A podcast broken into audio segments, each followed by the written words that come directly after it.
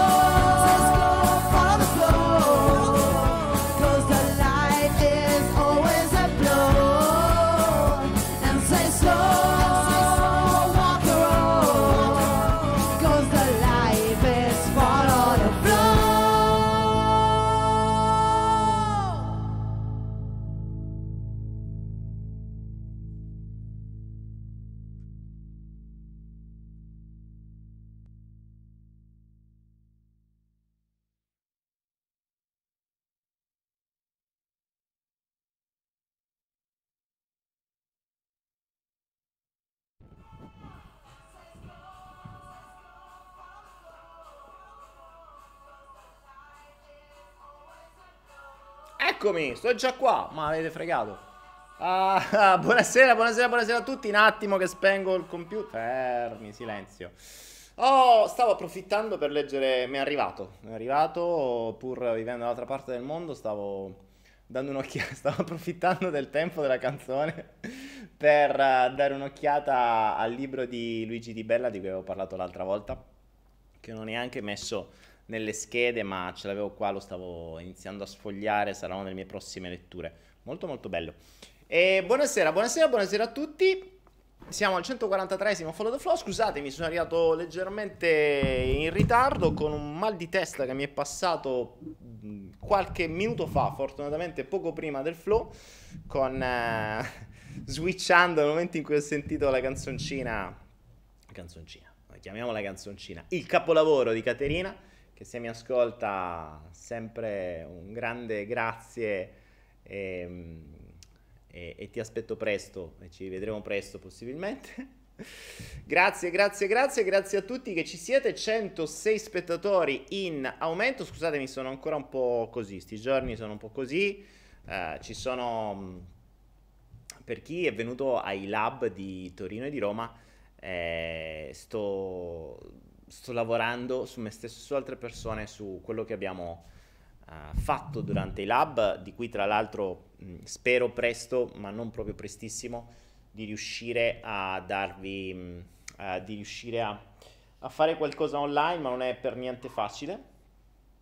E, mm, e stavo vedendo su di me come, come entrano, escono, stavo facendo insomma, un po' di cose. Ovviamente per chi non sa cosa parlo, sto parlando arabo. Questa sera invece, questa sera invece, questa sera invece volevo parlarvi della più grande bufala di tutti i tempi chiamata libero arbitrio. Nel frattempo, mentre le formiche stanno mangiando qualcosa sul mio computer, non so perché. Boh.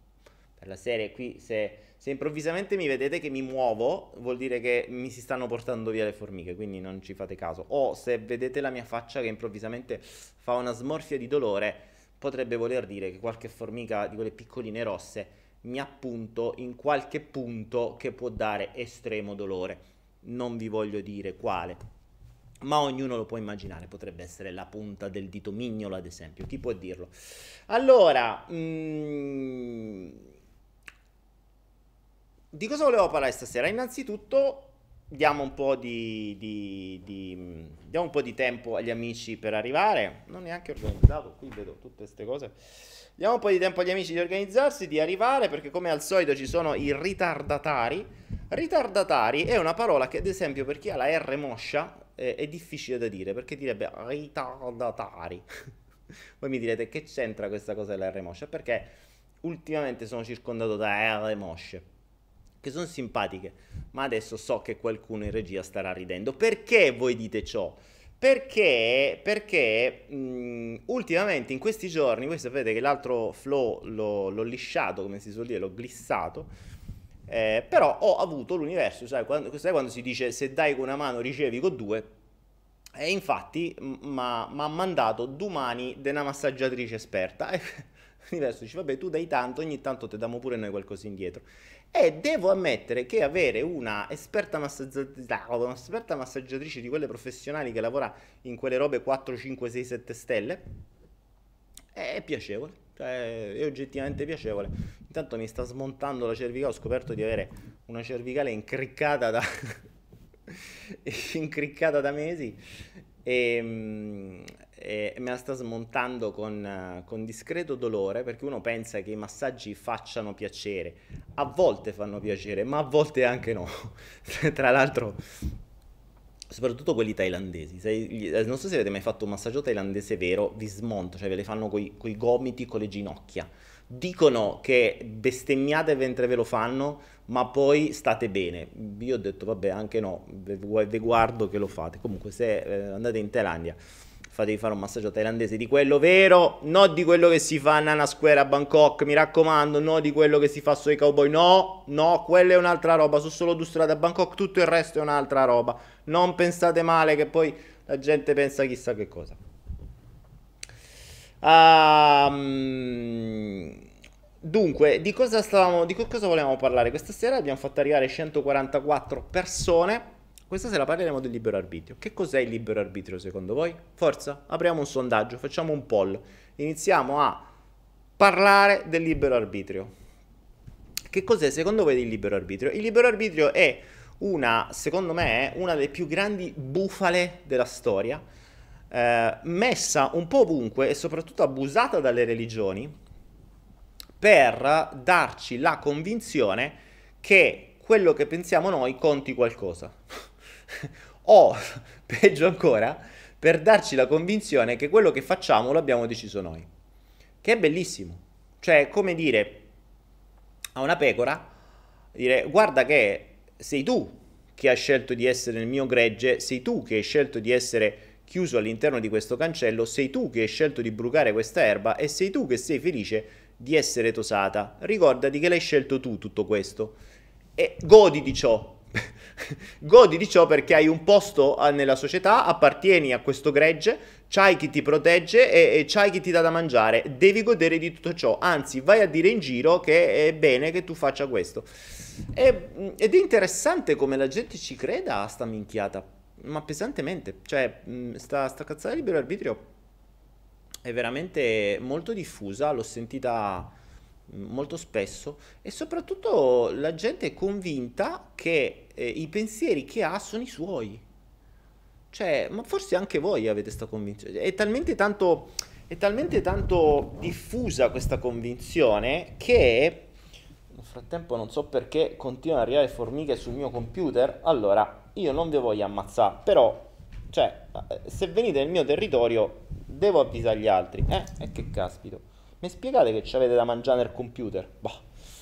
Cioè, il, cioè, nel computer si affacciano le formiche, arrivano, sapete, vedi tipo... Boh. Ehm, quindi volevo sentire un po' da voi che cosa pensavate del libero arbitrio. Poi magari ne parliamo un po' perché vi do la mia, vi do la mia visione dei fatti, se le formiche me lo permetto. vi do la mia visione dei fatti e, e vi do qualche spunto di riflessione anche accennando qualcosina uh, di quello che mh, abbiamo uh, di cui abbiamo iniziato a, a, a parlare nel lab. Ovviamente non vi posso dire quello di cui si è parlato nei lab perché è una cosa molto, come dire, che non si può dire. Chi era nei lab? Uh, I lab sono questi due incontri che abbiamo fatto in Italia, uno a Roma e uno a Torino, in agosto, dove chi è entrato ha prima firmato una, un non disclosure agreement, quindi un accordo di non diffusione, non tanto per me, perché io lo diffonderei pure qua, ma per loro, perché è oggettivamente scomodo e, ehm, è oggettivamente scomodo e pericoloso eh, andare a dire determinate cose. Poi magari quando, quando ne verrete a conoscenza tutti capirete perché. Adesso tenetevela così. E, ehm, e vi accennerò un, una cosa, una, una chicca, eh, uno spunto di riflessione con dei casi, con dei casi studio, eh, che vi potranno far riflettere su come la, l'idea del libero arbitrio sia una gran minchiata pazzesca e sia stata creata un po' come il concetto della speranza. Credo che speranza e libero arbitrio vanno a braccetto, cioè siano marito e moglie, no? Proprio libero arbitrio, sposa speranza. Eh, perché sono i due grandi sedativi. Cioè il libero arbitrio è la convinzione che quello che fai lo stai scegliendo tu. La speranza è eh, la speranza che qualcuno fuori cambi qualcosa. cioè, sono due, i due sedativi più potenti del, secondo me, che, la sto- che, che chi comanda abbia mai creato. E, e funziona alla grande, funziona veramente alla grande. Perché se ricordiamo l'obiettivo, um, se ricordiamo l'obiettivo della, di chi ha creato il mondo d'oggi, cioè questo mondo consumistico, uh, basato sul patriarcato, sul, sull'ambizione, sul successo, sul, mm, sul dover raggiungere sempre qualcosa, no? Cioè il, il, qualcosa da inseguire, insegui il sogno, insegui la missione, eh, insegui il successo, devi sempre inseguire qualcosa. Ma fermarsi un attimo no?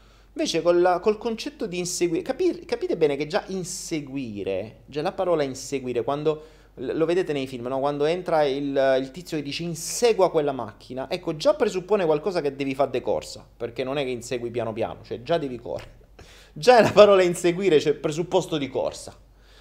Presupposto che devi essere focalizzato solo su quello, perché se lo devi inseguire devi essere ben focalizzato e devi fare solo quello. Quindi insegua quella macchina, insegua quel sogno, insegua il sogno americano, il successo, l'ambizione, i soldi. Oh, che due coglioni. E, e, e, quindi mentre sei, uh, mentre sei, mm, sei impegnato ad inseguire, la vita ti passa lateralmente, non te ne accorgi, e, eh, e fanno di tutto per evitare di farti fermare, perché il rischio è che se ti fermi eh, te vi è il dubbio e dici che cazzo sto a correre a fare, che, che sto inseguendo? Che cosa esattamente, perché lo voglio davvero, ma lo voglio davvero io o lo sto facendo per qualche altro motivo? Perché se ci si iniziasse a porre questa domanda, mm, sai quanta gente si fermerebbe? Io ho, ho puntato tanto nei, in alcuni dei flow precedenti sul concetto del vero fine, cioè del vero fine delle azioni, che non è quello che ci raccontiamo, non è mai quello che ci raccontiamo. Uh, quelle, poche persone che hanno la sfortuna, perché è oggettivamente una sfortuna, ehm, di, di avere rapporti con me, mh, verbali, paraverbali o non verbali, ecco, diciamo così, normalmente tendono a odiarmi in qualche giorno. La massaggiatrice che sta qui da 4-5 giorni oggi ha dichiarato espressamente più volte, la, l- proprio l'ha detto decore, però non avendo la R l'ha detto decore, eh, ha detto proprio ti odio, ma proprio di tutto cuore, cioè con tutto il cuore parte dell'intestino grasso. E, mh, ma è normale, perché così come qualcun altro che eh, quando cominci a portare, a entrare dentro, a entrare dentro, a entrare dentro, a entrare dentro, vengono fuori le robe e dici, cazzo, io in tanti anni non mi sono mai reso conto, mai resa conto che la mia vita ero convinta di averla decisa io, ma in realtà sta seguendo i dettami, gli ordini, i paletti, i comandi di qualcun altro. Ne ho tanti di casi studio, ne ho tanti di casi studio, eh, quindi sapete, una, una, una, una, persona è un caso, ok? Due eh, già inizia a essere un caso un po' più grande, 3, 4, 5, 10, 15, 20, 100 diventa essere una statistica, inizia a essere una statistica. Quindi, mm, vediamo un po'. Innanzitutto, io adesso ho preso tempo perché come al solito siamo ritardati, nel senso che il video che voi vedete è ritardato di almeno 30 secondi, quindi io devo parlare per mezz'ora nella speranza che voi arrivate alla domanda. Vediamo dove siete arrivati, se state ancora le formiche o siamo andati avanti. Allora, vediamo. Vediamo che cosa dite. Ci sarà Michael il porco wise che come al solito cerca di trombarsi qualcuno, ma mi sa che non gli ha dato nessuno. Michael il porco wise. Mo adesso, scusate, nel, nel frattempo che cerchiamo. Una domanda specifica a Michael il porco wise. Ma detto tra noi, il vero fine di perdere del tempo in chat nella speranza che qualcuna del flow te la dia, qual è? La speranza che qualcuno te la dia è difficile. Cioè, Michael il porco wise. Detto tra me e te, mo fai finta che gli altri non ci vedono. Hai scelto la strategia peggiore per fartela dare. Cioè, non funziona. Fidati, è, è, statisticamente improbabile che con l'approccio che hai all'interno di una chat del genere ci sia qualcuno che te la dia. Quindi, tra me e te, stai perdendo tempo. ok? Cambia strategia. È diverso. Si dovrebbe fare qualcosa di diverso. Comunque, vabbè. Detto ciò, Um, dunque, dunque, dunque. Katia, Kati Katinka dice parlare di libero arbitrio ha dimezzato i followers, che strano. Beh, beh, vabbè. E non è che posso sempre... Ma sì, ragazzi, cioè, se si parla di robe spirituali, eh, facciamo meditazione, tutte le cose fighe, quando, quando non devi andare a mettere in dubbio le tue certezze, è facile. Quando invece devi ascoltare delle cose scomode, allora l'ego comincia a farti venire le protezioni, il cagotto, il, il suonare il telefono, arriva qualcuno e ti fa addormentare come succede a qualcuno che quando sente cose scomode si abbiocca. Insomma, è abbastanza normale, ma sapete qual è il bello? Mm, fondamentalmente non, ve l'ho detto mille volte, non ho bisogno che aumentino i miei followers, ho bisogno di poter poter comunicare quan- con, con il minor numero di limiti possibili, il che è difficile perché devo rispettare le regole di YouTube, i dettami di YouTube, tutto quello che puoi dire di YouTube e quello che non puoi dire.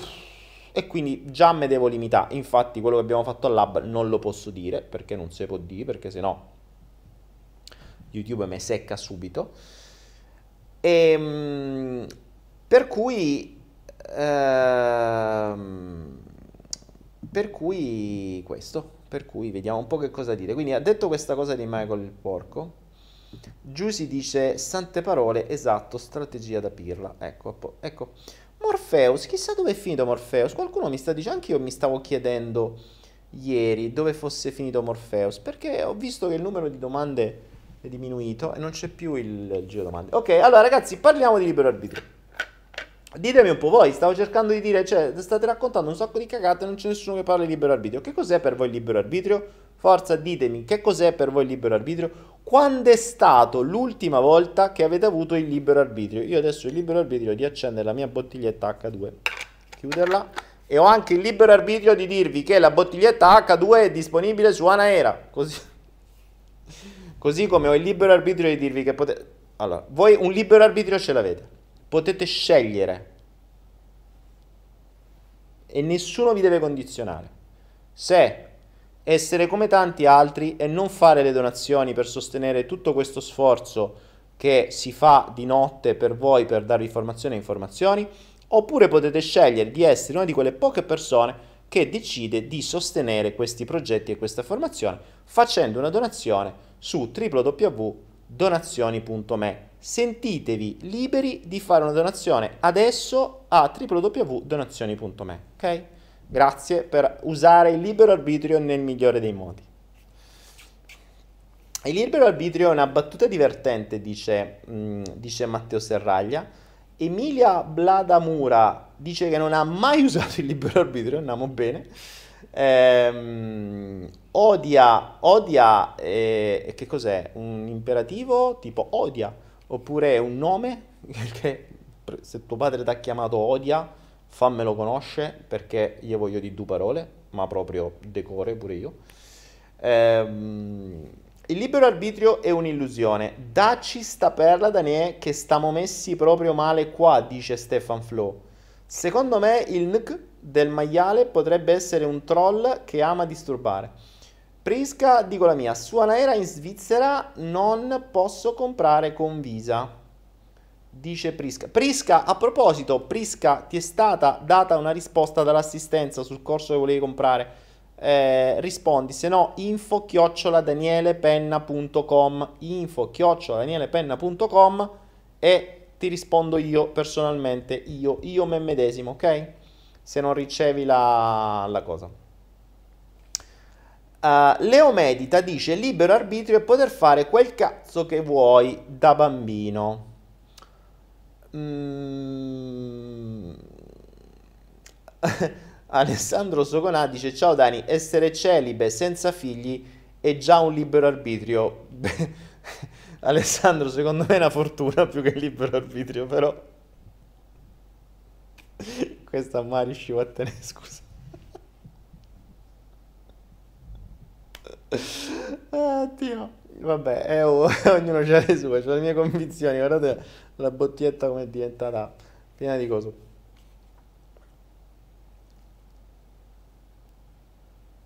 Odia, io sono Kevin, ti seguo su Instagram. Ah, a posto, andiamo bene. Eh, Prisca mi ha scritto, eh, riscrivimi perché mi sa ricevuta, info-penna.com Ci ha rotto un po' i maroni, dice Manuel Di Febbo. Chi? Se sei sposato non esiste libero arbitrio. L, ma guarda che anche se non sei sposato non esiste libero arbitrio. Eh. Ricordatevi una cosa. Allora, partiamo da un principio. Andiamo da quando nasciamo, ok? Già non avete libero arbitrio sulla nascita. cioè, già non l'avete deciso voi. Partiamo a prescindere non avete avuto il libero arbitrio sulla nascita, cioè non è che qualcuno vi ha detto senti tu vuoi nascere, no, tapu, e ti hanno messo là dentro, a posto. E uno. E già da lì dovresti capire, perché per la serie andiamo bene. cioè, tu ti ritrovi là dentro e, e dici scusate che l'ho deciso io, no, chi è che l'ha deciso? Papà e mamma a volte manco l'hanno deciso, spesso e volentieri manco l'hanno deciso, e quello è il primo problema, che manco l'hanno deciso di libero arbitrio, ma gli è capitato, quindi già lì cominciamo bene. E eh vabbè, e già inizi la vita e, e, e se inizi la tua strada. Poi da lì in poi, il bambino, ad esempio, voi pensate che faccia quello che gli pare. In realtà, in realtà, già da bambino, già da bambino, tu apprendi dagli occhi dei genitori le loro emozioni e in base alle loro emozioni impari a condizionare loro. Perché si inizia così, cioè il bambino prima condiziona, quindi il bambino diventa il padrone dei genitori. Quindi finché è piccolo a una certa età capisce come le sue azioni possono gestire le emozioni e le, eh, e le azioni dei genitori, quindi lui sa che piange, puff, de notte arriva subito qualcuno, gli mette una tetta in bocca e lui è contento. E quindi capisce che ogni volta che eh, piange ottiene qualcosa. Non solo, capisci anche quando, sempre dal, dagli occhi dei genitori, quando, mh, ad esempio, i genitori, quando, quando, è anche meglio sta buono, addirittura i cani lo capiscono questo, cioè, anzi forse i cani lo capiscono pure meglio dei bambini. Eh, capiscono quando non è il caso, quando è opportuno sta zitti, quando potrebbe aver paura perché eh, potrebbe piangere perché vuole qualcosa, ma potrebbe piangere perché ha paura, potrebbe piangere perché l'ambiente attorno non è, insomma, tutta una serie di cose. Quindi il bambino comprende, o meglio, mh, nasce credendo di essere eh, colui che può comandare il mondo attorno e di avere due servi al suo cospetto, due, a volte anche più di due, perché a volte ci si mettono pure i nonni. Poi arriva un certo punto che, come ho detto in uno dei miei aforismi su Instagram, dove vi consiglio di andarvi a iscrivere su Instagram, su, cioè di aggiungervi alla mia pagina Daniele Penna, come ho detto su dei miei aforismi, nella vita tutto quello che fai ritorna, con karma, ma ritorna. Dove karma non è una versione romana di calma, ma il concetto di karma, cioè queste sputi in aria, eh, gabate e ritorna. Che vuol dire? Vuol dire che il bimbo ha cominciato a comandare i genitori, ma tanto i genitori si fanno comandare perché tempo che un attimo spiccica due parole, saranno loro a comandare lui. Da lì affinché morte non ci separi, spesso e volentieri. Perché? Perché se avete mai visto schiudersi un uovo, pulcino. Okay. Ora, se il pulcino, la prima cosa, il primo essere vivente che vede siete voi, lui crederà che voi siete il suo creatore. Il suo creatore. E comincerà a seguirvi, qualunque cosa farete. E che cosa imparerà? Imparerà quello che voi gli mostrerete. Quindi se voi andrete su una strada, su un terreno, su un solco, su un percorso, il pulcino gli verrà dietro e imparerà quel percorso. Ora, nell'ambiente ci sono un milione di percorsi, ma il pulcino seguirà il vostro, quindi imparerà quel percorso e ovviamente il percorso contrario, perché la strada ha sempre due, due direzioni, una da una parte e una dall'altra. Okay? Quindi potrà andare nella stessa direzione del creatore o teoricamente nella direzione opposta. Teoricamente, teniamoci il teoricamente per adesso. Se poi il creatore, la mamma o chi per lui, pia un altro percorso, impara quell'altro percorso e così comincia a, a, a conoscere l'ambiente circostante in base a quello che gli viene insegnato. Perché se la mamma o chi per lui o per lei gli insegna a mangiare determinate cose, mangerà determinate cose e non mangerà altre se la mamma insegna a mh, comportarsi in una determinata maniera, insegna, attenzione, non è che insegna, mostra, attenzione, attenzione. Facciamo questa grossa distinzione tra insegnare e mostrare con l'esempio, che sono due cose diverse. Ok? Perché insegnare è la mamma che dice al bambino non devi fumare perché fa male, ma nel frattempo fuma. Il bambino che cosa capisce? Non certo quello che dici a chiacchiere, perché le chiacchiere stanno a zero, ma quello che la mamma fa. Il mio creatore fuma, io fumo. Ok? Quindi l'esempio viene dato da coloro, da quelle persone, da quella persona che viene visto come quello che io chiamo creatore, che non è il creatore, cioè Gesù Cristo, ma per il bimbo è Gesù Cristo, cioè è il Dio, è l'essere supremo che ha la massima autorità. Capiamoci questo, mm, è fondamentale il concetto di autorità. Eh? Il concetto di autorità in ognuno di noi è uno dei concetti madre della nostra, del, nostro libero, del nostro teorico libero arbitrio, perché in verità noi dipenderemo molto dall'autorità, che sarà l'autorità a cui noi abbiamo dato potere, ovvero quello che abbiamo visto per la prima volta. In realtà non è esattamente così perché potrebbe essere sì il genitore, ma potrebbe essere anche il genitore acquisito, i nonni ad esempio. Cioè se io sono stato più col nonno invece che col, con mia madre o con mio padre, il nonno mi diventa il riferimento e quindi prende l'idea del creatore. Che succede? Che il creatore, quello che io chiamo creatore, cioè quello che dal bambino o dalla bambina viene visto come Dio, okay, è quello che, che fa un po' come, come Remo, è Remo quello che ha fatto i solchi, Romolo, Ro, Romolo mi sa che è morto, Remo che ha fatti così, che, che disegna il solco, cioè se immaginassimo la nostra mente, la nostra vita come una città, il creatore è quello che dice sì, allora tu c'hai, vivi in un mondo di mille possibilità, però tu c'hai il libero arbitrio, però a patto che ti muovi all'interno di questi confini, fuori non puoi andare. E vedi che, ad esempio, questi confini possono essere i confini religiosi, possono essere i confini sessuali, possono essere i confini monetari, eh, possono essere i confini di conoscenza, possono essere mille confini. E abbiamo dei paletti, mh, mm, io ne avevo parlato all'interno di... Mh, mm, nel salto quantico, questo lo accennavo nel video in cui parlo dei paletti dell'ego, cioè sono quei paletti Sapete come quando si mette un recinto, no? Se voi dovete delimitare il vostro territorio, cioè se voi comprate un terreno, che cosa fate? Se il terreno non ha, un terri- non ha un, una delimitazione, cosa fate? Piantate dei paletti e poi ai paletti ci mettete il filo spinato, ci mettete il, um, il cancello, no? la rete, per delimitare i confini, in modo tale che quello che sta dentro, le vostre pecore, restino dentro non se ne vadano fuori. E chi sono le pecore che mettete all'interno di quel recinto? I figli o i nipoti. Che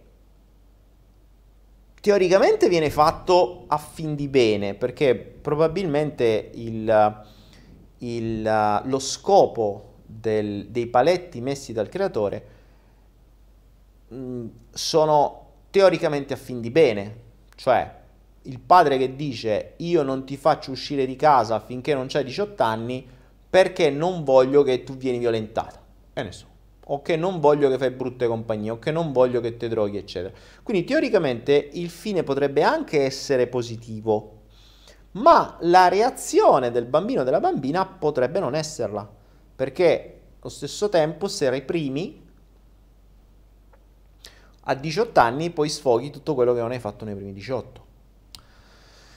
Voi ora mi direte, ma sì, io faccio esattamente l'opposto di quello che eh, faceva mio padre mia madre, o miei nonni, eccetera. Ehm, ni, perché, come vi ho detto prima, la strada che imparate è sempre a doppio senso, quindi o farete esattamente la stessa cosa o farete l'opposto. In psicologia viene chiamata reazione polare. Quindi se io decido di, che ne so, mio padre fa il delinquente, io faccio il magistrato, sì, non è neanche quello libero arbitrio, non è che hai fatto il medico, hai fatto l'opposto di tuo padre. E anche quello non è libero arbitrio. Ma non solo non è libero arbitrio, ma c'è da dire anche un'altra cosa, il nostro libero arbitrio teoricamente è manipolato a monte da quello che ci viene infilato dentro, non capite male, da quello che ci viene infilato dentro qua in realtà non solo, potrebbe, si poteva anche capire male perché anche quello potrebbe dare, dare una parte di libero arbitrio, eh, cioè prendere una parte di libero arbitrio. Quindi ogni, potremmo dire che ogni cosa, ecco, usiamo questa metafora, ogni cosa che ci viene infilata dentro, in tutti i sensi, la paghiamo con una fetta di libero arbitrio. Che, che non è sbagliato se ci pensate eh, es, es, eh, allarghiamo un po' questo concetto, no? Allarghiamo questo concetto di base che dice tutto ciò che ci viene infilato dentro quando siamo bambini si prende una parte di libero arbitrio. Perché? Perché se ci viene infilato dentro il concetto che mm, se diventi ricco sei un ladro, ok?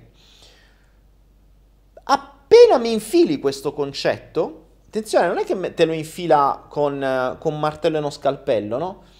Ti viene infilato con l'esempio, con le battute, con uh, delle affermazioni, con, uh, con, delle osservazioni, no? Io ricordo sempre la scena della Ferrari che si accosta, ma che ho visto qualche anno fa con mio padre, eh, che si accosta a fianco a me e a mio padre, e mio padre che dice guarda questo ladro. E io gli dico sempre, oh, perché lo conosci? No, vabbè, che c'entra? È giovane, c'è una Ferrari. Poi devo dire, papà, cioè sono più giovane di lui, c'è una Lotus, però vabbè, insomma, è vero che la Lotus costa leggermente meno di una Ferrari, però io mi ero fatto un culo così per farmeli. Però, infatti poi li ho dovuti perdere per questo. Però capite che a goccia a goccia vengono infilate per osservazioni, per affermazioni, per credenze, per imposizioni, per gesti, per esempio, mh, mm, cioè per, per azioni fatte, quindi per ripetizione di azione, per abitudini, ci vengono infilate costantemente delle cose.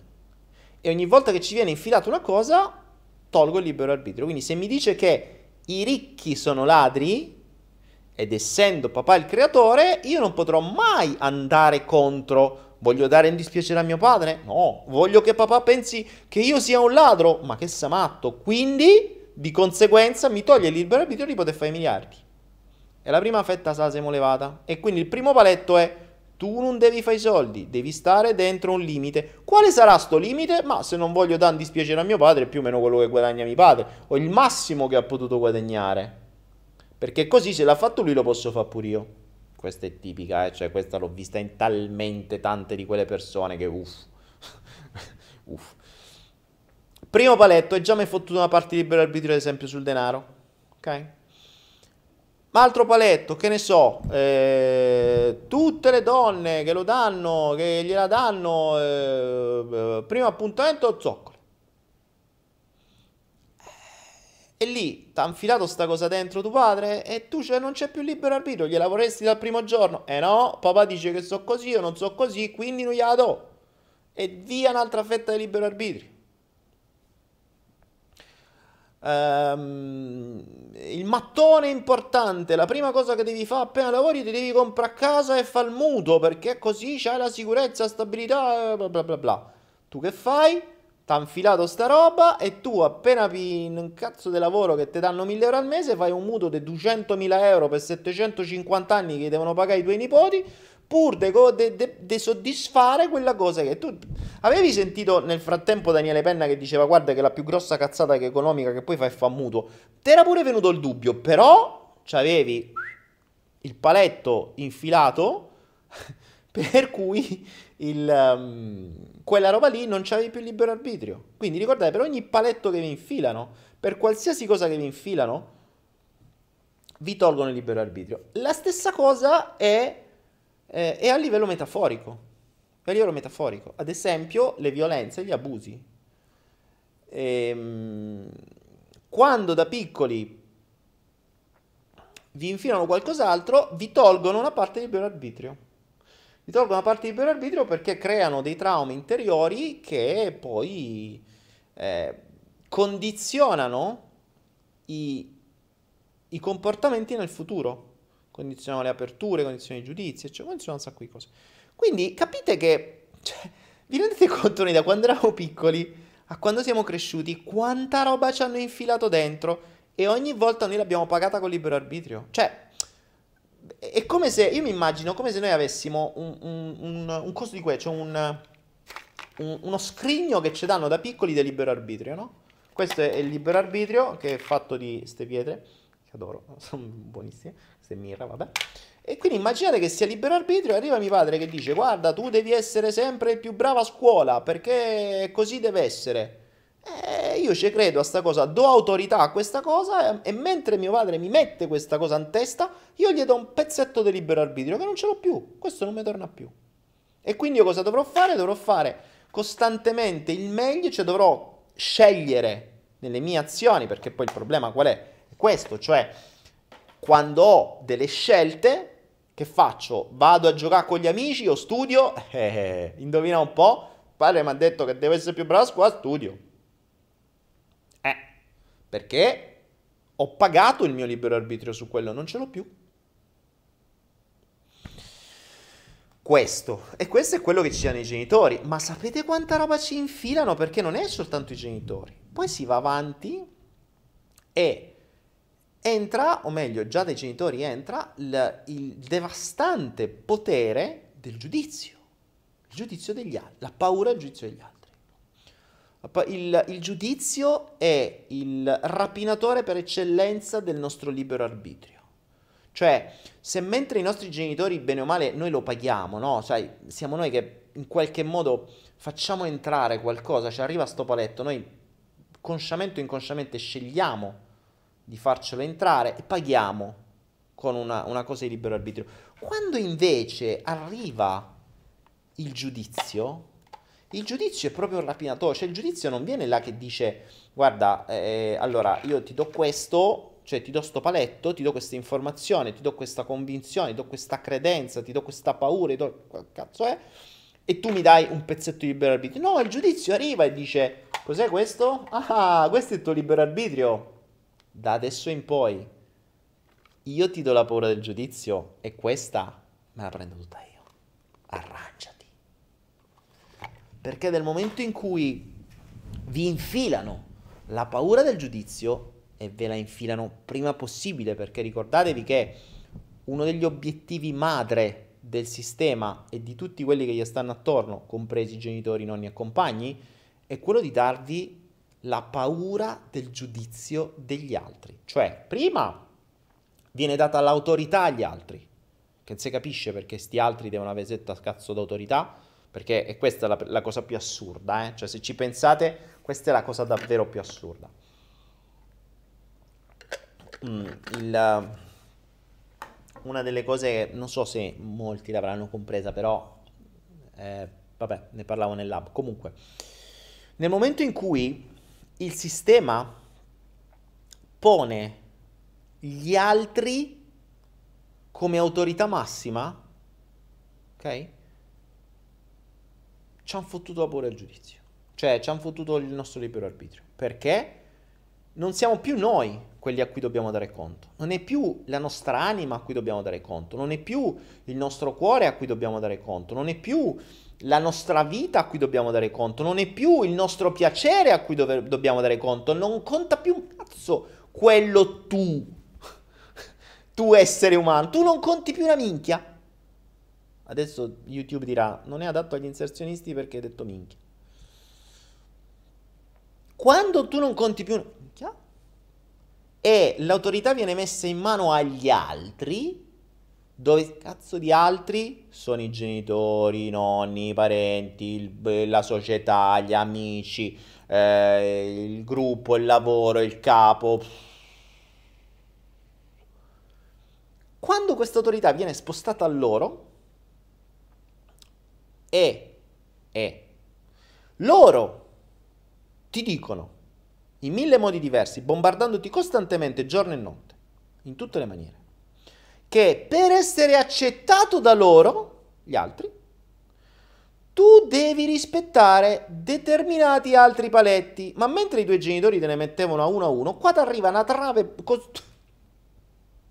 ti arriva un tramvone di quelli che ti entra, ti fa proprio l'impalatura come si faceva alle streghe di un tempo che venivano impalate, cioè ti arriva un palo così, ti ci mettono sopra e ti impalano. Da quel momento in poi tu sei impalato e capisci bene che da impalato non è che c'è tanto libero arbitrio, puoi giusto fare così con le mani. Che è quello che fa la gente. Cioè, una volta che vieni impalato, ti dicono: Guarda, tu stai fermo qua, non ti muovere. Al massimo fai così con le manine, siamo contenti tutti.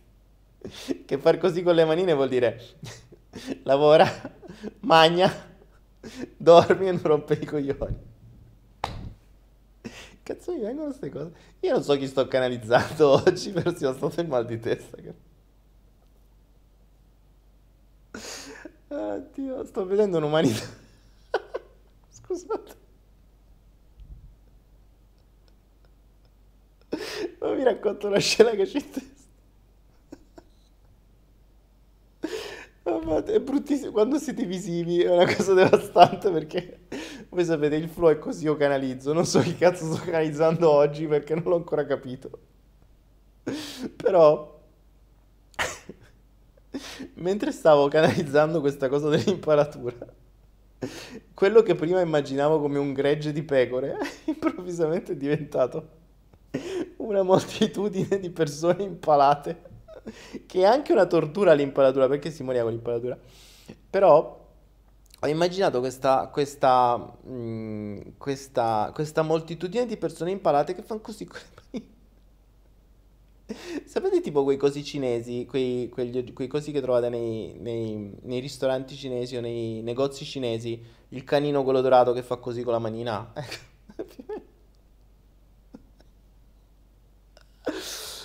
Che poi tra l'altro la cosa bella, infatti qualcuno mi ricorda,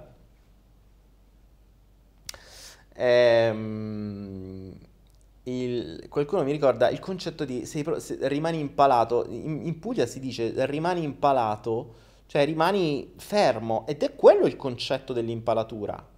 Cioè, quando sei incastrato, torniamo seri per una, quando sei incastrato all'interno della gabbia di giudizi, di, eh, di paletti messi prima dai- dal creatore e poi demandati agli altri, alla società, tu sei costretto a comportarti in base a come loro vogliono. Quindi devi stare fermo. Perché se cominci a muoverti, le varie sentinelle, il creatore, i sottoposti del creatore, la società, che poi sono il lavoro, gli amici, bla bla bla bla bla, ti cominciano a fare terra bruciata attorno e ti dicono: Stai scherzando? Non ti riconosco più. Eh, sei stato manipolato.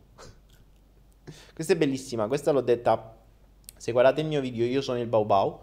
Io sono il Bau Bau, eh, attenzione, sono figlio, come, come diceva padre Daniele, che mi hanno dedicato un video apposta, una congregazione ecclesiastica dove mi rispondevano dicendo che io ero figlio inconsapevole di Satana.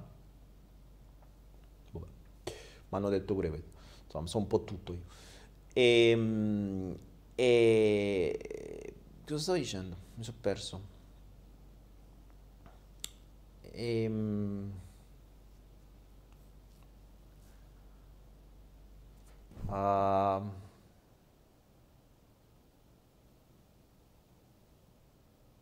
Valentino Brunetti dice: Già mandi in depressione e ancora ridi in faccia. E raga, scusate, oh, eh, che devo fare? Tanto siamo pochi oggi. Oggi siamo 230, 240. Le altre volte eravamo, due- eravamo 400, questa volta siamo la metà. Quindi, se si parla di legge d'attrazione, tutti quanti arrivano. Se si parla di impalatura e di libero arbitrio, stai a posto così. Mi sono perso, stavo dicendo qualcosa, spero di intelligente, mi sono dimenticato. Mi sono scoppiato lì. Ah, sì, ti dicono, ehm, se cominci a cambiare, cioè se cominci a pensare in un modo diverso da come sei stato indottrinato dai genitori, dal sistema, dagli altri, quindi dai concetti di accettazione, dai concetti di, eh, di, di socialmente accettabile, dal concetto che devi essere ambizioso, dal concetto che devi avere una posizione sociale, dal concetto che devi avere un lavoro, devi stare a lavorare per gli altri otto ore al giorno, devi, devi- devi- devi avere le ambizioni, devi fare i soldi, devi essere vestito bene, devi avere la macchina bella e, il- e la famiglia e il mulino bianco e il mulino bianco e gli abbracci, eh, gli abbracci sempre quelli del mulino bianco, e tu- tutte quelle robe lì. E devi mangiare cereali del mulino bianco. E, mm, eh, se inizi a ragionare, cioè ti, ti inizi a porre qualche dubbio, tutti attorno ti diranno non ti riconosco più. Ricordatevi che quando vi dicono non ti riconosco più, vuol dire in realtà mh, tu non stai facendo più quello che noi vorremmo che tu facessi. Perché dietro la frase non ti riconosco più, in realtà dietro loro vorrebbero dire cacchio, non stai, non stai più rispettando i nostri ordini, non stai più rispettando i nostri paletti. Che è successo? Stai rispettando i paletti di qualcun altro? Perché ricordatevi che ognuno vede quello che conosce. Quindi, sapendo che vi hanno condizionato la vita, se vedono che non rispettate più gli ordini dei vostri creatori, vi diranno, avranno subito la paura che state rispettando altri ordini. Non che state pensando con la vostra testa, perché giustamente vanno detto, figurati, è scemo, è porello, l'amo rincoglionito L'abbiamo fatto diventare una pecora con tutti quei paletti che gli abbiamo infilato. Il libero arbitrio ce l'ha levato, quindi non può avere libero arbitrio. Se non, non, non segue più noi, deve seguire qualcun altro. Poi vanno a vedere sul computer, vedono che, che Daniele Penna sta, vede ogni tanto qualche video e dice: Ecco, vedi, l'hanno manipolato lui. Che, che col potere di quello adesso la nuova religione non crede più nei testimoni di Genova, ma crede a quello. Voi io ci scherzo, il problema è che queste cose succedono per davvero. Cioè, succedono tutti i giorni, cioè io sono abituato, sapete quanta gente mi odia, uff, potete capire. Ora, qual è la cosa più interessante però? Che a volte, cioè il, la, tra- la bufala del libero arbitrio è molto più... Mm, è molto più subdola perché c'è tantissima gente che vedrà questo video che dirà: Sì, vabbè, io frega niente degli altri, i miei genitori sto facendo esattamente l'opposto, ma figurati tutto quello che ho fatto l'ho deciso io, poi capì. Mm-hmm. Ora vi do qualche spunto in più. Non lo potrò mai dimenticare, forse sta qui. La mia carissima amica, io conoscevo la madre prima, poi ho conosciuto lei e si chiacchierava e, e insomma stavo mm, chiacchierare la sua vita e mi diceva no no beh io sì assolutamente mia madre ha fatto proprio esatto opposto no no no no no, no non sto io sono completamente diversa da mia madre ho capito come eh, come ha vissuto lei, no, no, io proprio sto andando dalla parte opposta, cioè ho capito, non lo farò mai come ha fatto lei perché è così, così, così, così, così, così, così, così. Ah. Fatta parlare, poi a un certo punto le ho detto, ho fatto ok, quindi tu da tua madre, cioè non stai per niente seguendo i suoi schemi, vero? Assolutamente no. Mm-hmm. Poi le ho fatto qualche domanda. E faccio, scusami, toglimi una curiosità, a quanti anni ha avuto tua madre il primo bambino? Ah, a quest'età. E il secondo? Dopo quanti anni? Dopo sei anni, ok. E adesso non mi ricordo, un po' di 18 anni, cose del genere. Ah, a quanti anni tua madre aveva avuto il primo mio? 18 anni. E a quando il secondo è dopo 6 anni. Ok. E a che età si è divorziata? Eh, quando aveva 30 anni. Perfetto. Poi faccio la domanda a lei. Scusami, a che età hai avuto il tuo primo figlio? A 18 anni. E il secondo? Dopo 6 anni. Quanti anni hai adesso? 30. E stai per divorziare, vero? cioè lì venuto un trauma, perché ha realizzato per la prima volta che per quanto la sua vita sembrava totalmente diversa da quella della madre, lo schema a monte era esattamente uguale. Primo figlio, secondo figlio, divorzio, con le stesse età, con le stesse dinamiche, con la stessa differenza di tempo, ancora sa ricorda. Uguale. Questa è una. Ma sapete quanti di questi eventi conosco? Su me stesso. Cioè, mio padre è insegnante, mia madre ha una libreria e vendeva libri. Che faccio io? Vi sto insegnando? E con cosa ho iniziato oggi? Vi ho detto sto leggendo sto libro, è disponibile su Anaera. Che sto facendo? Cioè sto facendo qualcosa di diverso dai miei. Sto facendo esattamente la stessa cosa. Certo, se la si vede da fuori dice no, vabbè, che c'entra? Tua madre ha una libreria, eh, tuo padre faceva l'insegnante a scuola, quindi tu stai facendo tutt'altro. No, tu fai questo, diffondi informazioni, aiuti la gente. Se la vogliamo vedere da un altro livello, io faccio esattamente, esattamente, esattamente quello che facevano i miei. Ovviamente in modo diverso, ma quello è. Ma perché? Perché ve l'ho detto prima. Quando io esco dal mio vetto, eh, prendo le prime persone che vedo come creatori e seguo le loro strade. Avrei mai potuto fare il politico? Ma non ne ho la più pallida idea. Se non mi hanno introdotto in quel mondo, cazzo si fa? Io ho vissuto dentro le scuole e dentro le librerie, cioè nei negozi e nella scuola. È ovvio che so fare quelle due cose. Che potevo fare? Potevo fare secondo voi, che cazzo ne so, il falegname? No, non mi ci hanno mai introdotto. Non, non, ne ho la più pallida idea. Non so neanche che esiste quella strada. Potevo fare l'imbianchino? No. Potevo fare quello che costruiva le case? Potevo fare il palazzinaro? No. Comunque sia, io ho fatto quello che mi era stato insegnato. In modi diversi, l'ho potuto evolvere, sono potuto crescere, quello che vi pare. Ma non ho fatto l'astronauta, non ho fatto il medico ho fatto l'insegnante, che adesso si chiama formatore, adesso si chiama youtuber, io lo posso chiamare cantastorie, lo posso chiamare giullare, lo possono chiamare guru, ma sti è sempre la stessa cosa. Quello che vi sprono a fare, il concetto di, uh, di oggi, il fulcro di oggi è questo. Vorrei che voi espandesse la visione della vostra vita non al dettaglio, cioè non mi dite, no vabbè che c'entra, mio padre aveva i capelli neri, io ce l'ho biondi, quindi è diverso. No, ok? Ma vediamo i macro eventi della vita. Matrimoni, divorzi, fallimenti, figli, aziende, uh, incidenti, morte. A proposito, morte, parliamone. Tanto per darvi un'idea.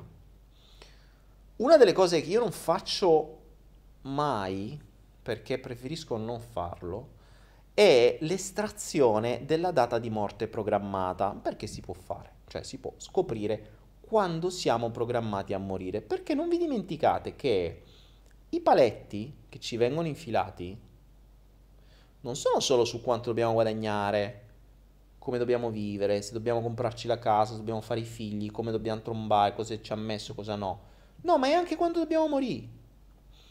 Che non è che ce lo mettono loro a forza, ma se noi diamo l'autorità a qualcuno che diventa per noi autorevole un creatore o un, un sottocreatore, nel momento in cui quell'autorità muore, potrebbe, e non è raro, infilarci quel paletto e metterci il nostro limite esattamente come ci è stato messo per il denaro, per uh, tutto il resto. Quindi noi possiamo essere settati a morire la stessa data, la stessa età in cui è morto magari il nostro nonno che per noi era il padre, o il nostro, il nostro mentore, o la persona a cui noi abbiamo dato autorità. Quindi noi non solo non abbiamo il libero arbitrio sulla vita, ma manco sulla morte. Manco quella decidiamo noi. Spesso, eh? Spesso. E infatti una delle cose che si può fare nelle... Mm, però ripeto, preferisco non farlo perché mm, è un po', po', brutto, però so, può tornare utile. Può tornare utile soprattutto se hai una, una morte programmata qua a 50 anni che metti che tuo padre è morto di tumore a 50 anni, è abbastanza... Ecco, ad esempio le malattie. Le malattie stessa cosa. Le malattie sono un'altra cosa da verificare, perché se i tuoi creatori si sono ammalati in determinati momenti della vita, hanno avuto determinati tumori o qualunque altra cosa, può essere che se gli dai tale autorità tu replicherai la stessa storia. Ovviamente magari cambia la malattia, cambia... Eh, però ricordiamoci che non bisogna vedere il dettaglio, cioè, se dobbiamo parlare di macro schemi, dobbiamo parlare di direzioni. Non dobbiamo parlare di dettagli. Non è che diciamo, ah, che c'entra, papà aveva la Ford Escort, io mo c'ho la Toyota. Eh, capisti cazzi. Però tuo padre a quando è che ha preso la patente a 18 anni? Tu a 18, ecco, bravo. Questo è un macro schema. Non il dettaglio, ok? Quindi, se andiamo a vedere i macro schemi, mh, probabilmente tenderemo, probabilmente, non è detto, però nel, ne, ho una casistica molto alta, molto alta, di appunto privazione di libero arbitrio in funzione della replicazione dell'unico schema o degli unici schemi che conosciamo. Ecco perché io dico sempre un, un, una vita ideale, o meglio, una, un mondo ideale dovrebbe essere un mondo in cui un bambino quando nasce non sa manco chi è la mamma, né chi è il papà, ma dovrebbe vivere con almeno 20-30 persone diverse, senza sapere manco chi è la mamma e il padre. Perché così avrebbe 20, 30, 40 strade diverse. Poi potrebbe scegliere, sempre limitato a quelle 20-30 strade, ma almeno sono meglio di quelle due. Questo sarebbe il mio mondo ideale, eh? ovviamente pura follia perché sappiamo benissimo che uno dei, dei, dei limiti più grossi che all'essere umano è il possesso, quindi la, la, madre dice è figlio mio e sta con me, perché il figlio in genere è, il, è il, il, possesso assoluto, no? Cioè è mio, quello è proprio mio, non me lo devi levare, soprattutto per una madre, il padre è già un po' meno. Però la madre è figlio mio, è carne del mio, della mia carne e quindi farà quello che fai tu. Eh, o mh, mm, in alcuni casi insomma anche il padre potrebbe a volte ci sono genitori che fanno i figli proprio apposta per tenere legati i, i rapporti no? a volte ci sono i padri che fanno i figli per tenere legate sotto controllo le madri che è un, un ottimo modo ne ho anche di questi casistiche uff, sin troppo drammatiche quindi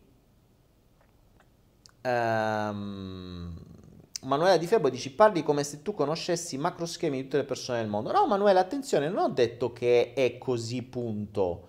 Ho detto che mi è capitato molte volte. Quindi attenzione, io come al solito ricordatevi a monte, ve le ho messo nelle avvertenze, io non ho la verità assoluta, ho delle casistiche. Quindi io vi porto semplicemente la mia esperienza la maggior parte di voi non credo sia entrata profondamente nella mente di migliaia di persone, quindi probabilmente avrete come casistica la vostra, punto. E neanche tanto estratta, perché probabilmente molti di voi non sono mai entrati realmente dentro la, vostra, la, la propria testa. Quindi io non sono assolutamente quello che ti dice è così. Mm, sapete le, le, mie avvertenze a monti, io non ho la verità, non credete a nulla di quello che vi dico. Ma mettete in dubbio, mettete in dubbio e fate qualche, eh, fate qualche test. Fate qualche test. Per cui verificate se state seguendo una vita impostata a monte, ripeto, a monte dagli altri. Ricordate quello che ho compreso nelle mie esperienze eh, e, e nel, nei lavori sulle persone è stato che molto spesso, molto spesso, le strade che vengono percorse sono molto simili o in alcuni casi addirittura uguali a quelle che vengono che sono state mostrate con l'esempio, non con le chiacchiere, da coloro che vengono presi come creatori, ovvero da coloro a cui il bambino, prima, il giovane dopo, l'anziano, il grande dopo ancora, dà come autorità, cioè dà l'autorità.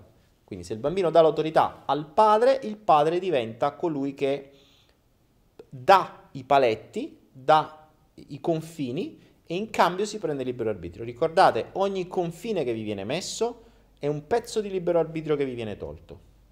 Questo è il principio.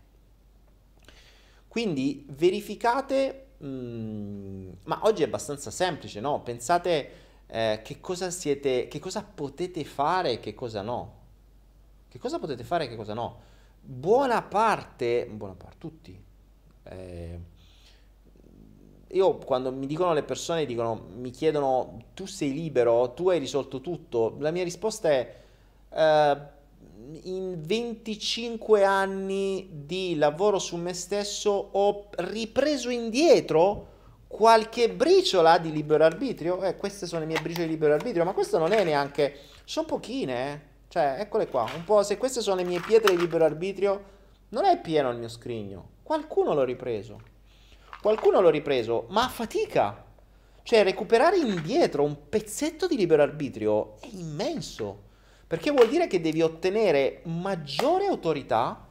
Cioè, io devo diventare più autorevole della mia autorità, ste- dell'autorità che ho dato devo diventare consapevole, devo liberarmi dal giudizio, che è la cosa più devastante, perché ricordiamoci che se il giudizio degli altri è il ladro del libero arbitrio, io devo andare a rubare a casa dei ladri. io devo andare a rubare a casa dei ladri. Quindi per, potermi, per poter riottenere un bel po' di libero arbitrio, devo iniziarmene a sbattere del giudizio degli altri. E ne ottengo un po', ne ottengo un po' indietro. Perché nel momento in cui non divento più manipolabile, quindi la persona mi dice sei brutto, eh io sti cazzi, cioè, sei grasso, eh, sti stragati. C'hai perdi i capelli, eh, e allora Uh, quello che è, te ne sbatti le palle. Oppure, no, quello che dici non mi piace, sei un truffatore, sei quello, potete dire quello che cazzo piace.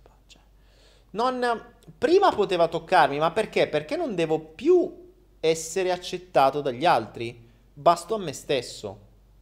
Nel momento in cui bastate a voi stessi, una parte di libero arbitrio la recuperate, una parte, perché un'altra parte, ad esempio, non la potete recuperare per quanto io possa mm, per quanto io possa essere libero di dire determinate cose, determinate cose le posso dire soltanto faccia a faccia senza che nessuno ci sente. Ma qui non ho il libero arbitrio. Perché? Perché se voglio vivere all'interno di una società, devo rispettare le regole della società. E in questo sistema, dicesi YouTube, dicesi internet, io firmo delle regole per cui, avendo firmato un contratto, lo devo rispettare. Attenzione, qui uh, questa è una mia scelta ed è una delle scelte eh, che consiglio sempre alle persone di far, di far um, su cui porci molta attenzione, soprattutto in Italia, è il motivo per cui in Italia non ci sto più, uno dei motivi. Perché l'Italia, l'ho sempre detto, vive nel mondo della furbizia, cioè ti dicono una cosa, ma poi devono eluderla, devono mettertela in quel posto, devono, se possono fregarti è meglio. Ma perché in Italia questo è un valore? E questo è diventato un paletto, eh. Attenzione, cioè essere onesto in Italia ti senti quasi una merda.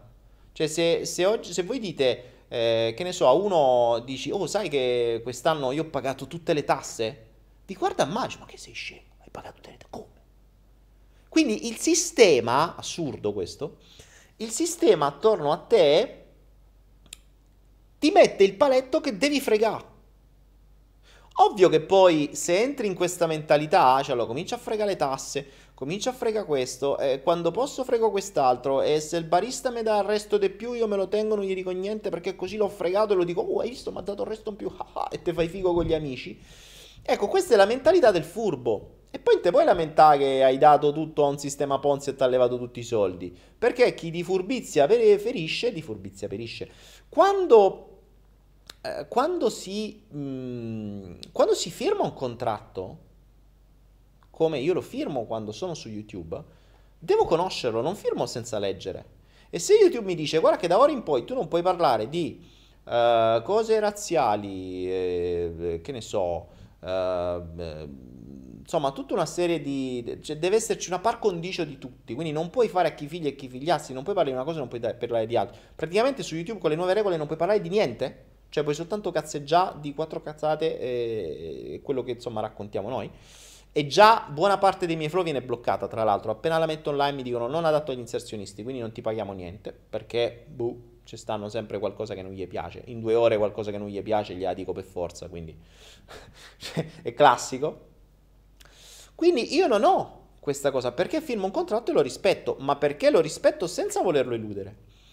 Ed, ed è una cosa che io me ne sono dovuto andare all'Italia per questo e purtroppo mh, ogni volta che ragiono con gli italiani è un casino. Un contratto è un accordo. Se tu non rispetti la parola data, la tua parola non vale più niente. Io questa cosa qui non la smetterò mai di ripetere. L'unica cosa che potete tradire è la vostra parola. E se tradite la vostra parola nei confronti di qualcuno, nei confronti di voi stessi, nei confronti di vostro figlio, nei confronti di un contratto commerciale, voi tradite voi stessi, perché dentro di voi ci sarà qualcuno che dice, ma pensa un po', dice una cosa e non ne fa altro, non è degno di rispetto, la sua parola non vale. Quindi dentro di voi non credete più a voi stessi. Esattamente come io non credo più a qualcuno che mi dice una cosa e ne fa un'altra diversa. Quindi il valore della parola scende a zero non solo per la persona a cui avete detto qualcosa e non l'avete fatto, avete fatto una cosa opposta, ma anche dentro di voi. Perché dentro di voi dice, oh, ma sei totalmente incoerente, quello che dici tu non vale, tu non hai valore, io non credo in te. Quindi non vi... mh, le persone che si lamentano, dicono, ah, io non mi sento di valore, ah, io non ho valore, ho scarsa autostima, non credo in me. E chiediti come mai non credi in te. Chiedi come mai non credi in te. Hai fatto qualcosa, l'hai mantenuta, sei sempre stato coerente, hai portato a termine gli impegni, hai fatto tutto. Eh sì, perché si dice "Eh, io non credo in me perché gli altri mi dicono, gli altri mi... attenzione, non credere in me è sempre caso e giudizio degli altri, cioè io do un, un, ehm, un potere fuori e poi qualcuno mi giudica male. Ma se qualcuno mi giudica male vuol dire che io a monte ho fatto qualcosa. E, e se io ho detto che facevo una cosa e poi non l'ho fatta, questi mi giudicano male, ma io per, per primo perdo il valore della parola, del- della parola data. Quindi insomma, alla fine c'è sempre questo benedetto giudizio che ci impala. Capite come è un po' i genitori, è un po' i nonni, è la società, è la scuola. Poi non ci dimentichiamo, la scuola inizia subito col giudizio, cioè già dall'asilo ci massacrano col giudizio e poi a scuola iniziano i voti, ci hanno fottuto. A scuola il, il concetto della votazione, cioè di dover dare un voto a un compito, lì è, credo, uno degli imprinting peggiori che un bambino possa avere, perché cresci con tutto quello che faccio viene giudicato. E quindi cominci ad avere paura di quello che fai, eh, stai male se sbagli e tutta quella serie di cose lì. Tra l'altro sbagli un giudizio su cosa? Perché partiamo da un principio che la scuola giudica senza sapere com'è fatta la mente di un bambino. È come dire che io giudico la capacità di arrampicarsi, cioè io ti giudico eh, con un voto in base alla capacità di arrampicarsi e giudico con stessa, con lo stesso livello di votazione una scimmia e un elefante. E mi dici, eh, tu elefante non vali niente perché non ti sai arrampicare. Eh, grazie. Vediamo se la scimmia riesce a, a schiacciarti una casa con una zampa. Allora giudica su quello. Invece no, la scuola giudica con lo stesso metro di giudizio teste completamente diverse. E- e- Ti prendi un visivo, un uditivo e un cinestesico e te li giudica nella stessa maniera. E pretende che capisca la lezione nella stessa maniera. Invece uno risulterà stupido perché il metro di giudizio è fatto magari per un, per un tipo di mente e quello risulterà un genio. Mm, Tra l'altro non lo scordiamo che tutti i grandi geni, a iniziare da Einstein in poi, erano reputati stupidi ad- a, scuola, tutti. Tutti i grandi geni sono partiti con dei giudizi pessimi a scuola, c'erano tutti dei rincoglioniti. Ah. Vediamo un po', fatemi leggere qualcosa.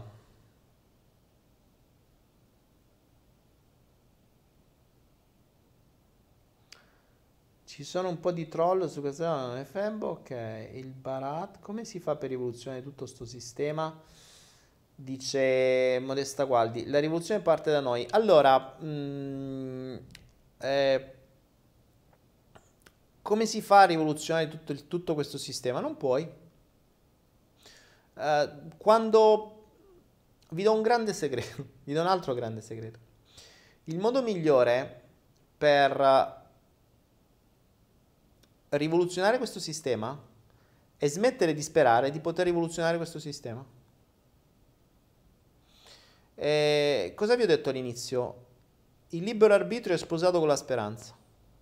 Sono i due sedativi dei popoli. Libero arbitrio ti fa credere che la vita che stai facendo l'hai voluta tu. E la speranza ti fa credere che qualcosa in un futuro possa cambiare. Senza che tu faccia niente. Ok? Cambieranno gli politici, arriveranno... eh, le- quella, quella che mi fa più ridere è il mondo sta cambiando di vibrazione. Ormai il cambiamento è inevitabile. Poi guardatevi attorno, ragazzi. Il cambiamento è inevitabile, sì, il cambiamento è, è- è inevitabile, infatti staranno sempre più tutti quanti così. Ehm, il cambiamento è inevitabile. Il cambiamento è inevitabile, sì, è vero, in peggio.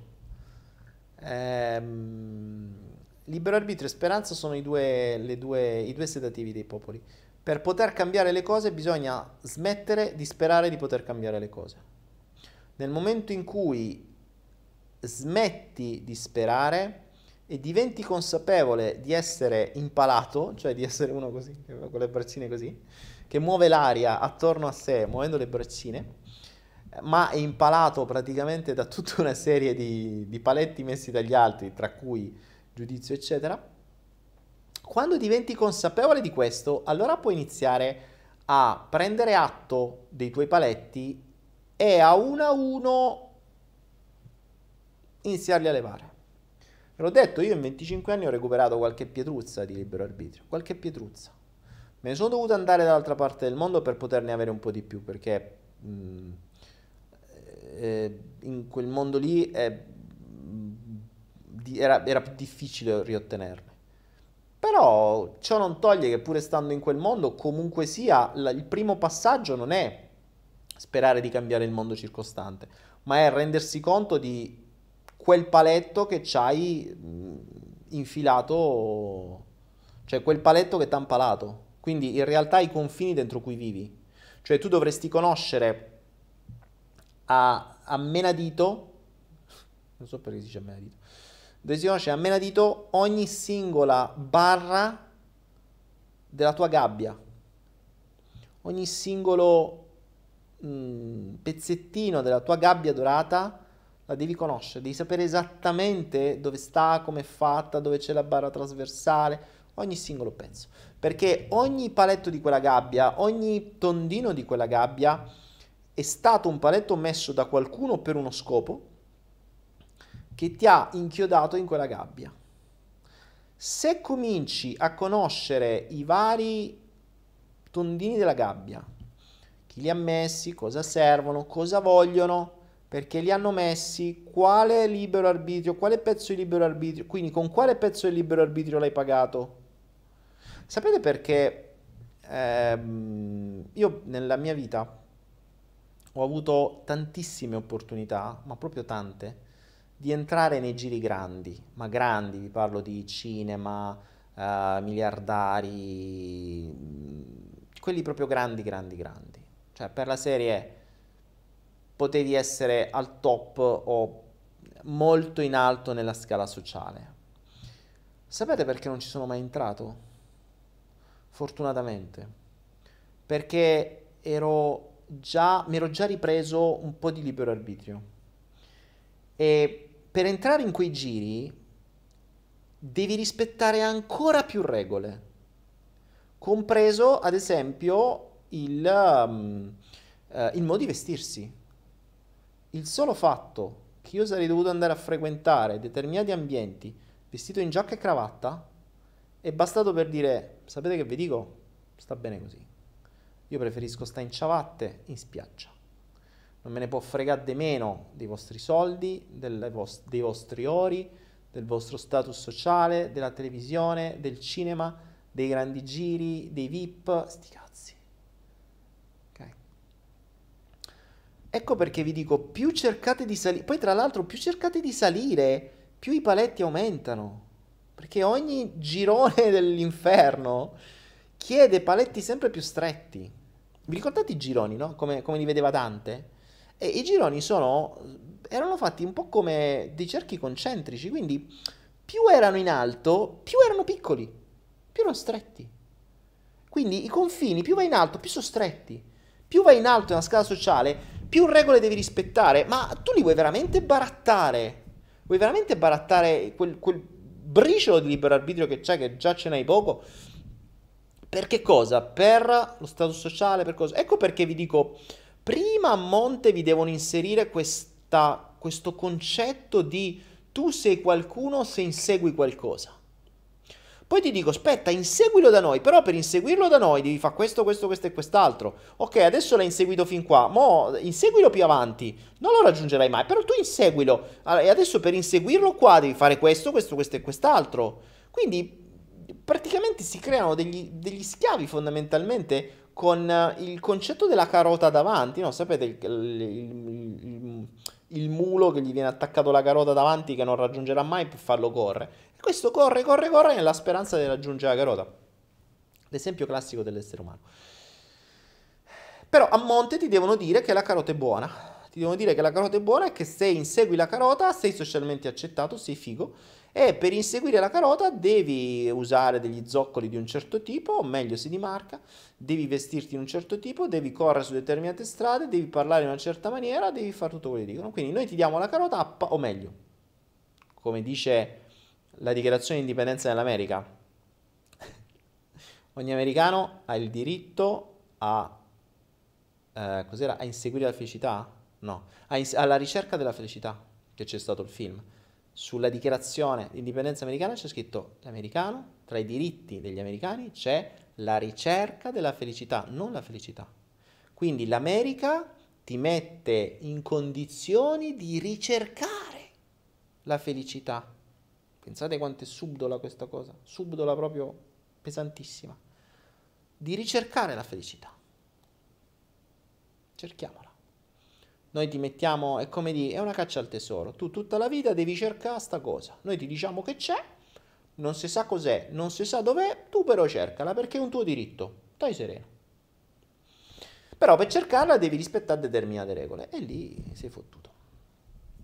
Insomma, vabbè, questo è, questo è un po' quello che vi volevo dire oggi. Abbiamo parlato quasi per un'ora e mezza. Vediamo un po' che cosa dite. Isabella dice: Bravo Daniele, anche io ho avuto mille opportunità come le tue e me ne sono allontanata sempre per la mia libertà di stare a piedi nudi in spiaggia e sentire la sabbia sotto i miei piedi. Esatto, Isabella. E però capisci che questa roba qui presuppone che tu da un... a monte ti sei tolta l'idea dell'ambizione, del giudizio, dello status sociale, tutta una serie di cose. Cioè non è facile, per poter dire no a determinate cose, devi eh, aver acquisito già indietro un po' del tuo libero arbitrio. Tudor, ciao Daniele, puoi parlare qualcosa del concetto di Dharma? Dicono che è molto più vecchia invece del karma, così leggendo negli, negli articoli, grazie. E, um, Tudor, eh, sì, Dharma e karma, mm, sì, non te ne parlo oggi. C'ho voglia. Troppo complicato. Ne riparliamo. Lucia Benincasa, come si fa a trasformare un momento del cazzo? Lucia Benincasa, ma mi vuoi, proprio, mi, mi vuoi proprio far bloccare da YouTube? Come si fa a trasformare un momento del cazzo in un momento cazzo? Bella questa. Bella, bella, mi piace. Mm. Lucia viene in casa come si fa a trasformare? Come si fa a trasformarlo? Un momento del cazzo in un momento cazzo si trasforma interpretando interpretando il um, il um, interpretando l'evento e cercando di capirne al meglio il significato, il messaggio, potremmo dire il dono ma non voglio abusare della parola dono, uh, il messaggio che ti viene dato. Ricordate, mh, mm, ogni evento, io questa metafora l'ho usata più volte, ogni evento possiamo vederlo come un postino, ok? Il postino non è né buono né cattivo, ti porta un messaggio Ora, se il postino ti porta una lettera d'amore o ti porta una lettera di Equitalia, è colpa del postino? No, il postino è un messaggero.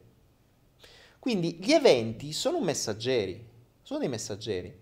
Se gli eventi sono giudicati brutti, torniamo sempre nel giudizio. Se invece gli eventi vengono visti come un messaggio, noi dobbiamo semplicemente aprire la busta che il postino ci porta.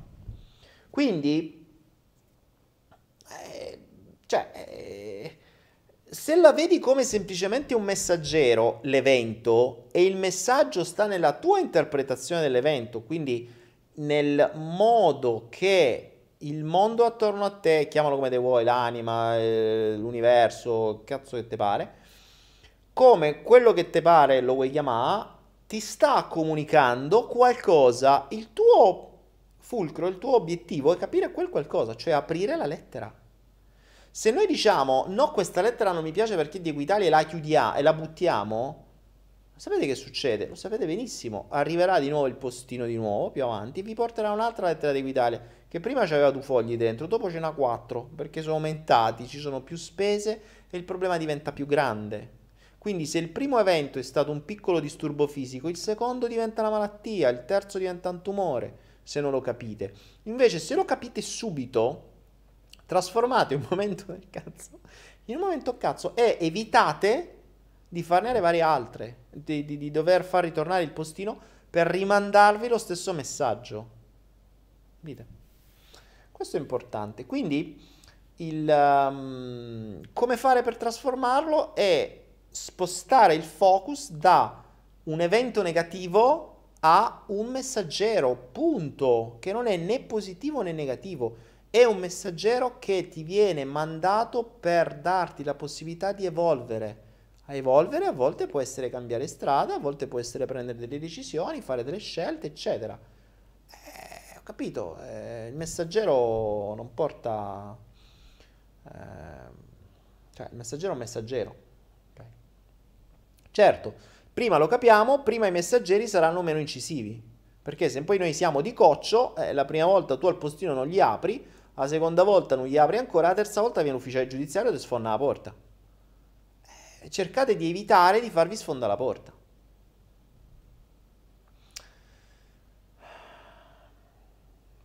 Eh, Loredana Mannuzzi, anche se lo capisci, il problema è che non puoi cambiare, sconvolgere figli e tutto il resto. Loredana Mannuzzi, perché?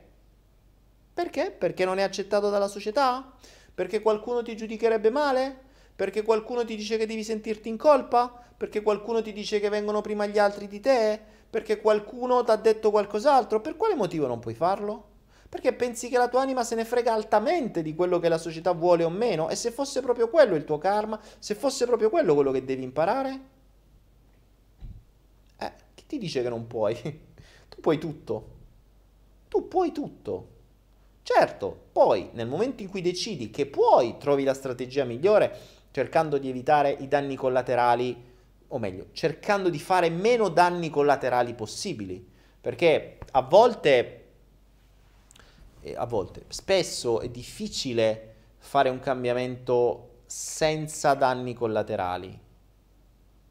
Ci sta, cioè come quando butti giù un palazzo per quanto puoi mettere le mine, un po' come sul ponte di Genova, hanno visto che casca preciso, eh, per quanto puoi minare, eh, per quanto può cadere in fulmine, eh, per quanto può capitare, se, se, se, se, può levare uno strallo e casca per sbaglio, mh, qualche danno collaterale c'è sempre, no? Cioè, le, magari le case attorno, le, la polvere. Quindi, per quanto puoi fare le cose per bene, come vengono fatte nelle demolizioni controllate, qualche strascico lo trovi sempre. Ecco, ehm, possiamo prendere l'esempio della caduta del ponte di Genova per, mh, mm, o delle torri gemelle a New York, eh, come metafora per capire come fare una demolizione controllata. Cioè, quando devi demolire qualcosa che deve essere demolita, in quel caso non deve essere demolito, vabbè, deve essere demolito per uno scopo, lasciamo perdere fai in modo che la demolizione sia controllata e che non sia una bomba atomica. Quindi la metafora della demolizione controllata può essere eh, molto simpatica, può essere molto utile. Per capire come si fa una demolizione controllata basta vedere come sono cadute le torri gemelle e il ponte di Genova, e, anche se dicono che sono, sono state demolizioni controllate, ma è molto simile.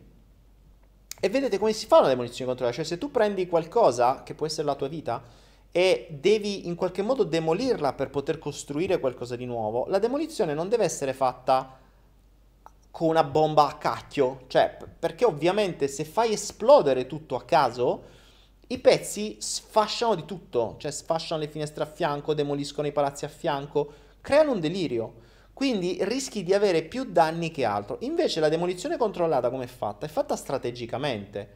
Viene, impo- viene studiato per bene l'architettura del palazzo, quindi della tua vita, vengono visti i punti cardine e in quei punti vengono messe le mine. In maniera tale che quando vengono fatte scoppiare, vengono fatte scoppiare tutte assieme dopo che sono state organizzate, cioè dopo che è stato organizzato tutto.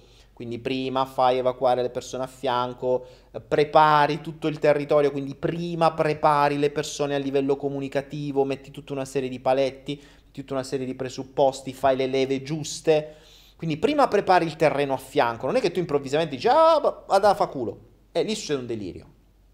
Invece una demolizione controllata di una vita per costruirne un'altra va fatta appunto così, cioè va studiata la vita, studiati, va studiato l'ambiente circostante, va studiato che cosa si può danneggiare, va messo in sicurezza quello che si può danneggiare o va evacuato, quindi va preparato a livello comunicativo, va preparato con le gabbie di presupposti, va preparato ehm, facendo le leve giuste, eh, va preparato col tempo, va preparato usando la logica della finestra di Overton, se non sapete se la finestra di Overton andava a studiare, quindi una cosa che va fatta nel tempo, una preparazione di una demolizione ci possono volere mesi, anni, quindi non è una roba che tu fai così, però nel momento in cui decidi di demolire è ben diverso perché il tuo focus diventa la demolizione per poi ricostruire.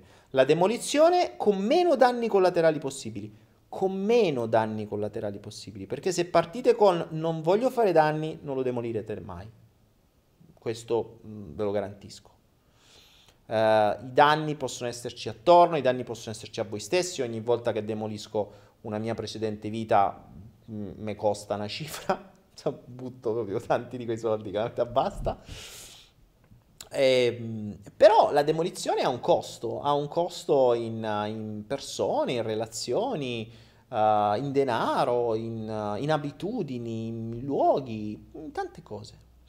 L'importante è che se sposti il focus in adesso voglio demolire per ricostruire, crei una strategia per fare una demolizione controllata. Quindi come hanno fatto per uh, le torri gemelle, per i ponti, hanno studiato molto tempo prima, hanno, ci sono stati sempre i lavori per tanto tempo prima, hanno piazzato le cose dove le dovevano piazzare e e, e poi quando tutto era pronto, tipo che ne so, nelle torri gemelle, quando tutto era pronto hanno detto a tutti gli ebrei voi domani non andate a lavorare perché siete in vacanza. Cioè tutta una serie di cose in maniera tale da evitare i danni che dovevano essere evitati e di ammazzare solo quelli che dovevano ammazzare. E, e mh, mm, una volta che è pronto fai esplodere le bombe. Ma quindi prima prepari il terreno, poi mini, e poi, quando tutto è pronto, in un attimo, trrr, casca. Ma deve essere tutto pronto. Quindi prendiamo il concetto di demolizione controllata, guardatevele, guardate come sono fatte le demolizioni controllate, e applicate questo concetto alla vostra vita. Questa è una bella metafora, mi è piaciuta. Ringrazio quello che mi, che mi manda il, il, flusso di oggi, che prima mi ha mandato il flusso dell'impalatura, si vede che è cambiato, adesso questo flusso era, siamo passati dalle impalature alle demolizioni controllate, va bene? Mm, quindi sì, puoi cambiare la tua vita, puoi demolire la tua vita per ricostruire un'altra. Ricordiamoci che eh, mh, eh,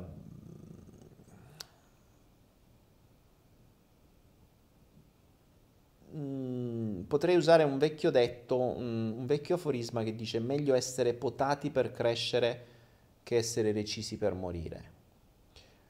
Eh, una potatura ogni tanto fa bene. Una potatura dei rami, e se voi vedete, me l'hanno fatto qua in giardino, eh, c'era tutta una siepe degli alberi, cioè l'hanno... Io cazzo, eh, c'era una... C'era una Bougainville che era, eh, non so se conoscete Bougainville, noi abbiamo chiamato Bougainville, sono, sono quegli arbusti che vengono fuori con, le, con i fiori rossi, viola, bellissimi. Ed era, eh no, c'era una cupola, una cosa fantastica, cioè una cosa veramente bella. È venuto al giardiniere, c'è rimasto uno stelo così con tre cosetti. Ci sono tornato e ho detto, ma cazzo, ma era bellissima, perché mi ha massacrato tutto? Poi la thailandese che capisce niente. Quindi ci è rimasto un po' male perché, porca Eva, ma ha reciso, ma ha potato tutto, cavolo. In quel momento sembrava una cosa brutta, se sembrava che una cosa bellissima fosse stata ammazzata e, e io non mi potevo più godere di questa roba qui. In verità non è così.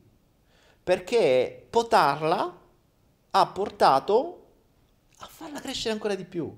E nell'arco di poche settimane è diventata più bella di prima, con i rami più grandi, con i fiori più, più belli, quindi è stata potata per crescere. E ogni tanto una bella sfrondata dei rami, perché non è soltanto sfrondare i rami, a volte c'è bisogno proprio di una potatura, una potatura dove restate solo voi. Però quando restate solo voi e avete tolto tutti i rami secchi, tutti i rami troppo lunghi, tutti i rami inutili, tutti quelli che vi succhiavano linfa e non servivano più a niente, una volta che li avete potati completamente, allora da soli, cioè quando restate soltanto voi col tronchetto, potete riesplodere. E qual è la cosa bella? Che quando avete potato tutti i rami che vi succhiavano linfa inutilmente, tutta la vostra linfa, tutta la vostra energia, tutto il vostro potere che non deve più essere dato a tutta quella roba inutile, sta dentro di voi e può esplodere, può essere focalizzato verso la vostra nuova vita. Quindi ogni tanto una bella potatura fa bene, una bella demolizione controllata fa bene. Le demolizioni controllate sono fatte per questo motivo. Demoliscono parte quello che serve per far scatenare guerre o mh, per addebitare i costi della ricostruzione di un ponte all'Italia. Eh, le demolizioni controllate sono fatte per abbattere un edificio fatiscente per poterne costruire uno nuovo migliore. Abbattete la vostra vita fatiscente e costruitene una migliore. Nella demolizione qualche nuvolone di polvere potrà intossicare qualcuno. E sti cazzi, cioè per poco tutto il cuore. E che sti cazzi, ok? Perché se dovete pensare di demolire però, eh no aspetta, però lì arriva troppa polvere, lì chissà quello che pensa, e quello chissà che dice, e quello chissà quell'altro, e allora per paura degli altri voi non demolirete mai una mazza e vivrete la vita in un palazzo merda. Quindi chi dice che non si può demolire? Gli altri? Uh...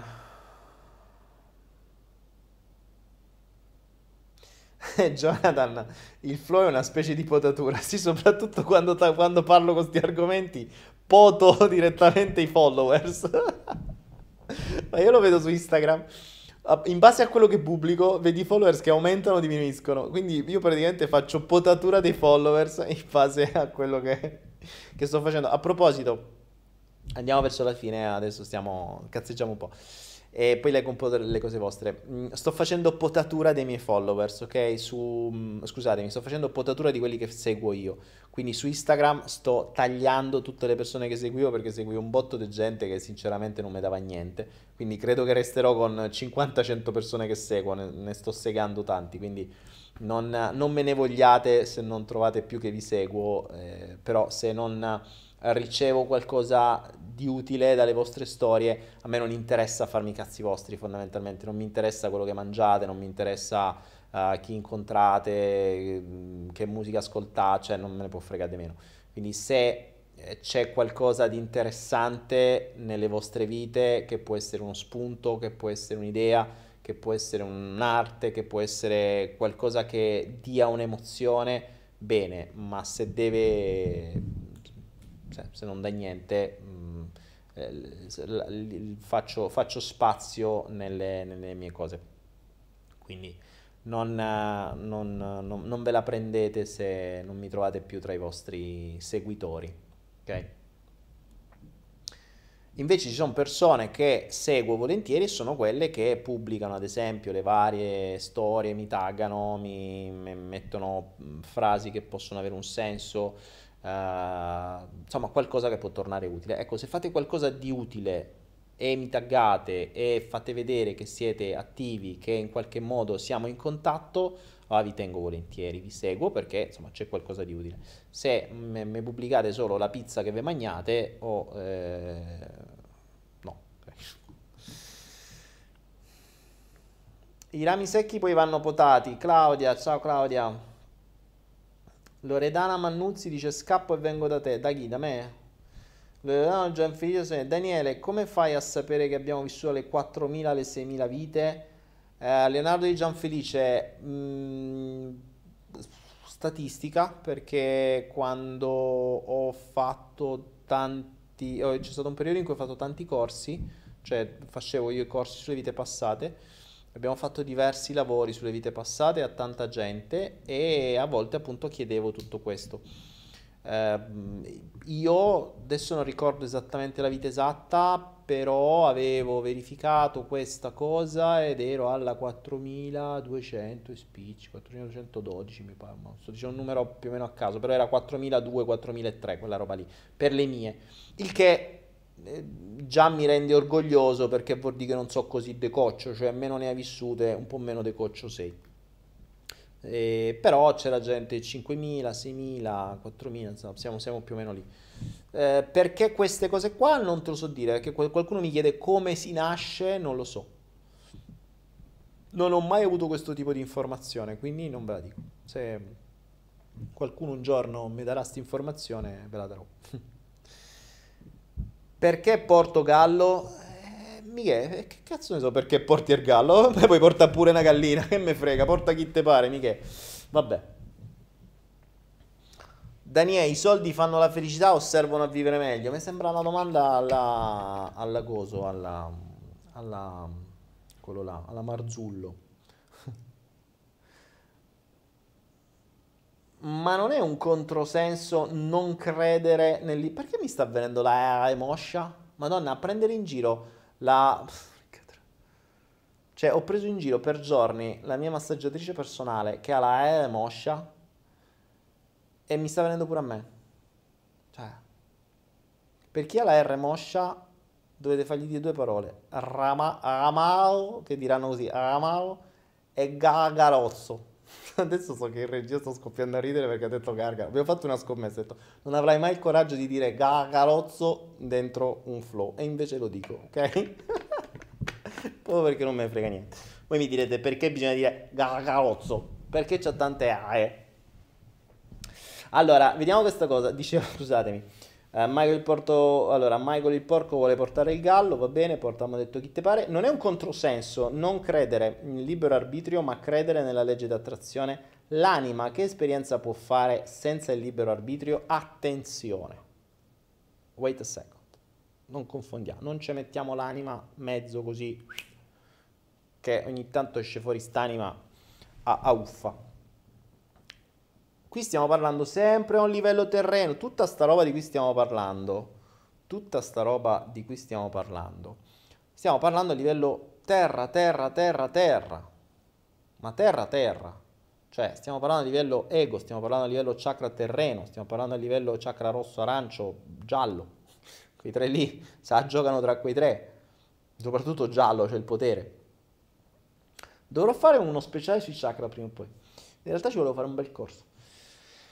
E, ehm, quindi, attenzione, è vero che tu non hai libero arbitrio a livello terreno, cioè se tu fai gestire la tua vita dalla parte terrena, quella che puoi chiamare ego, quella che puoi chiamare inconscio, ma l'anima è quella che ti manda le batoste per farti ricordare che tu non sei quello.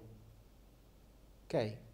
Cioè, la legge d'attrazione, la cosiddetta legge d'attrazione di risonanza, attira ciò che ti serve per evolvere. L'ego attira quello che ti serve per restare impalato. Quello è il concetto. Cioè, la grossa differenza è questa. I paletti, l'ego, la, le persone, i condizionamenti, i paletti ti tirano via il libero arbitrio. Ma il libero arbitrio è il nostro terreno. Cioè, l'anima ce l'ha benissimo il libero arbitrio. Sono due cose diverse. Infatti lei, proprio per ridarti il libero arbitrio, ti manda costantemente eventi, persone, per farti evolvere, per dirti, cavolo, tu sei impalato lì con le braccine così, bada che questo ti può permettere di be- prenderti un po' di libero arbitrio. Quando ti arriva una malattia, quello è un messaggio della tua anima per dirti, oh, guarda che ti hanno, stai impalato lì da troppo tempo ti stai ammalando a stare lì impalato. Cambia, fa qualcosa, capisci? Questo vale per una malattia, vale per una persona, vale per uh, un fallimento come è successo a me, Uh, vale per qualunque cosa. Quindi, ehm, e questo, il, um, questo è il principio, cioè disting- libero arbitrio e legge d'attrazione sono due cose completamente diverse. Il libero arbitrio ce lo siamo fatti rubare noi e, e, e il nostro obiettivo dovrebbe essere quello di riprendercelo. Perché se diventiamo completamente dipendenti dagli altri, il libero arbitrio dov'è? Cioè, io conosco gente che eh, qualunque emozione, qualunque azione è dipendente dagli altri. Cioè, se una persona fa qualcosa, reagisce capito? E, e tu che fai?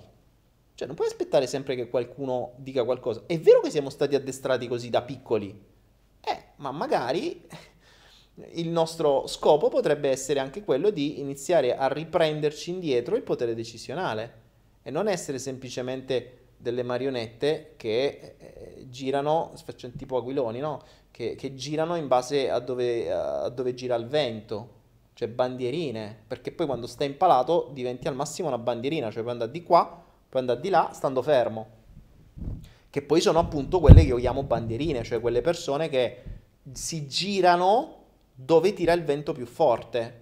Sapete le, le girandole, no? Cioè le, sapete quelli con i, i, le, i, galli, le galline, quelle con la coda. Ecco, molte persone sono così, stanno ferme su un palo e l'unica cosa che possono fare è girarsi dove tira il vento più forte. Quindi adesso tira il vento da parte mia e dico, ah sì sì, facciamo questo, poi gira il vento dall'altra parte, dice, ah sì sì, ma stanno sempre ferme. Cioè la loro vita rimane ferma. Ovviamente diranno che non è così, stanno inseguendo le loro cose. Poi a distanza di decenni, forse qualcuno si renderà conto che è rimasto fermo. Io ci provo a dirlo nei flow. Poi chi vuole capire capisce, chi no sti cazzo. Cioè, questo discorso. Allora, Michael il Porto Wise, hai, hai portato sto gallo? Uh... Antediluvian dice: Ma cambio cosa? Sono stato operato di cataratta, ho 34 anni e dopo tre mesi dell'operazione ancora non vedo bene. Eh, che te lo dica a fare? Che te lo dica a fare? Te pensi che l'operazione ti fa vedere? Che cos'è che non vuoi vedere nella vita tua? Che cos'è che stai facendo finta di non vedere nella tua vita? Ragazzi, le demolizioni controllate, fidatevi, prendetene atto.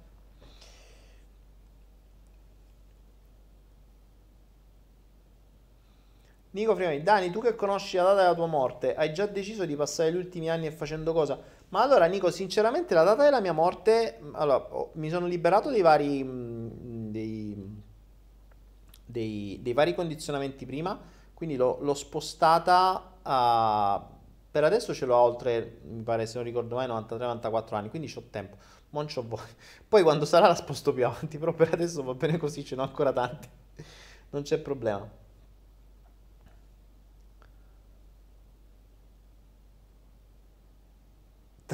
Cristina dice 33 trentini entrarono in Trento trotterellando. Lo sento fin da quando ero uno spermatozoo, come superarlo?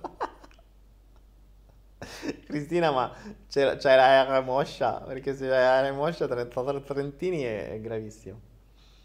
Babila dice, sto facendo il rack. Se non faccio gli esercizi da non saltare, che fa? Che vuol dire?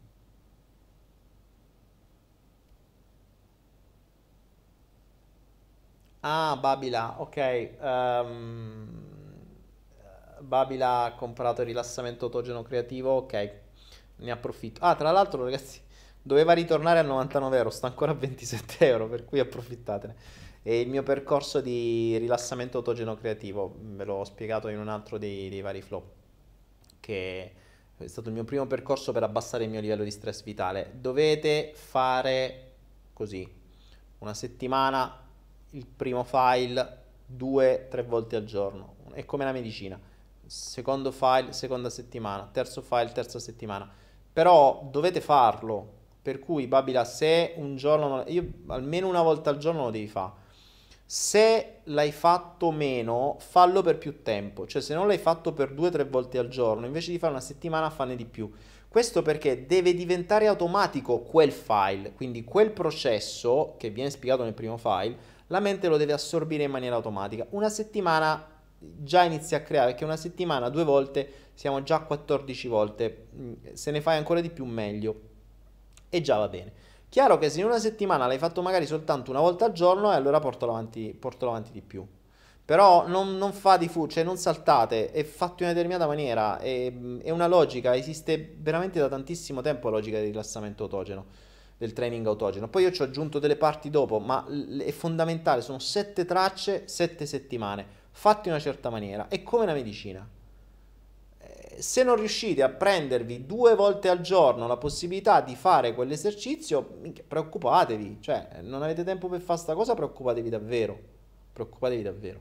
Quindi trovate il tempo perché se vedava la medicina al dottore va piavate. E se vado io una cosa da fa, non la fate e allora non lo comprate. Però se proprio non ci siete riusciti, hai saltato, fanne un po' di più. L'importante è che magari il giorno successivo fanne tre, fanne quattro, va bene? Alessandro Sorgonà, Dani, scusa, l'umano non può reincarnarsi sotto forma di animale o vegetale? Sì, assolutamente sì. Non so se, allora, di sicuro lo, ci siamo già reincarnati sotto forma umano o vegetale. Non so, questo non ne ho mai avuto mh, evidenza, se una volta incarnati in umano possiamo reincarnarci in vegetale o in animale. Questo non lo so, perché non ho un, una, una linea storica di tempo cioè non ho lavorato su delle persone su così tante vite da poter capirne il, eh, l'evoluzione storica, cioè l'evoluzione temporale, quindi non lo so. Ecco qua la regia che ci propone subito il rack che doveva già essere aumentato come prezzo, ma è rimasto lì.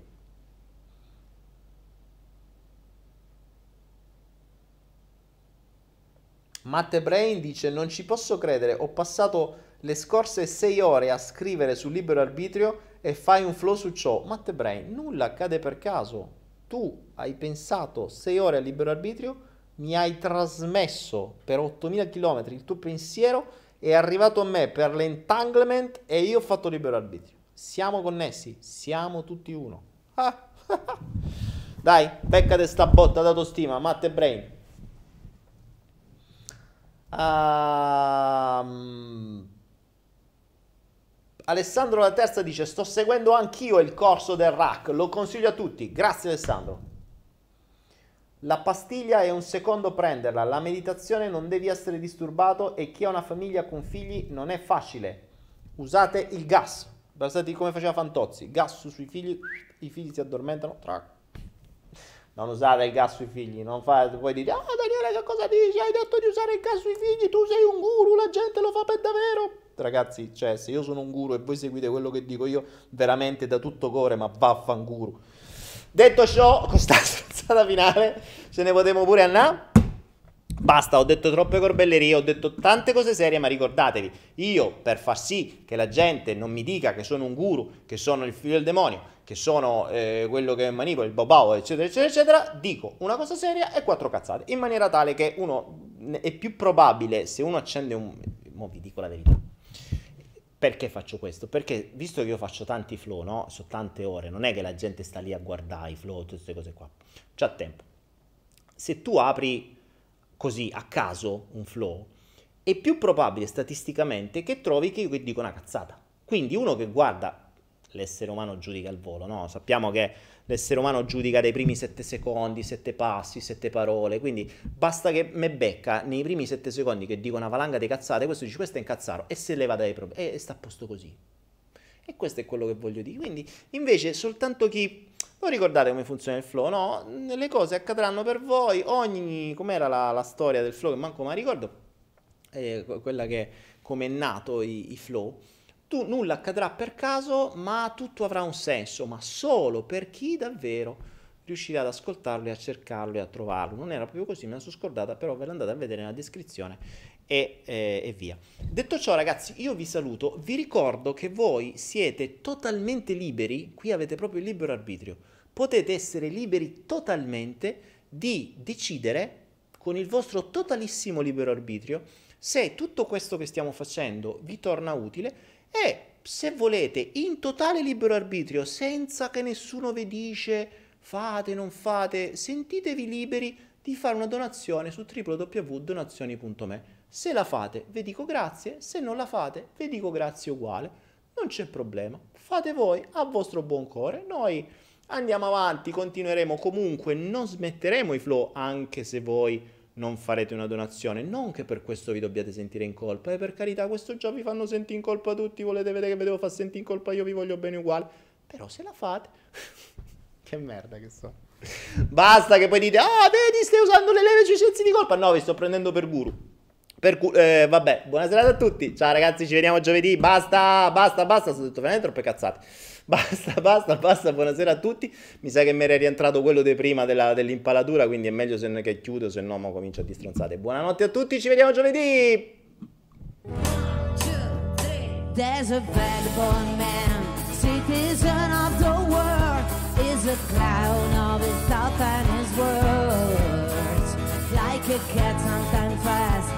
Sometimes my smoke low and a song is follow the flow. He just doing what he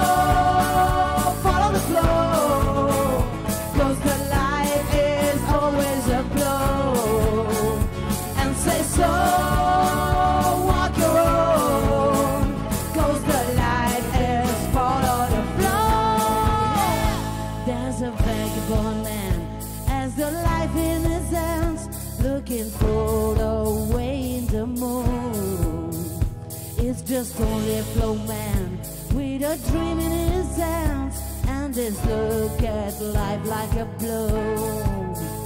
And says go follow the flow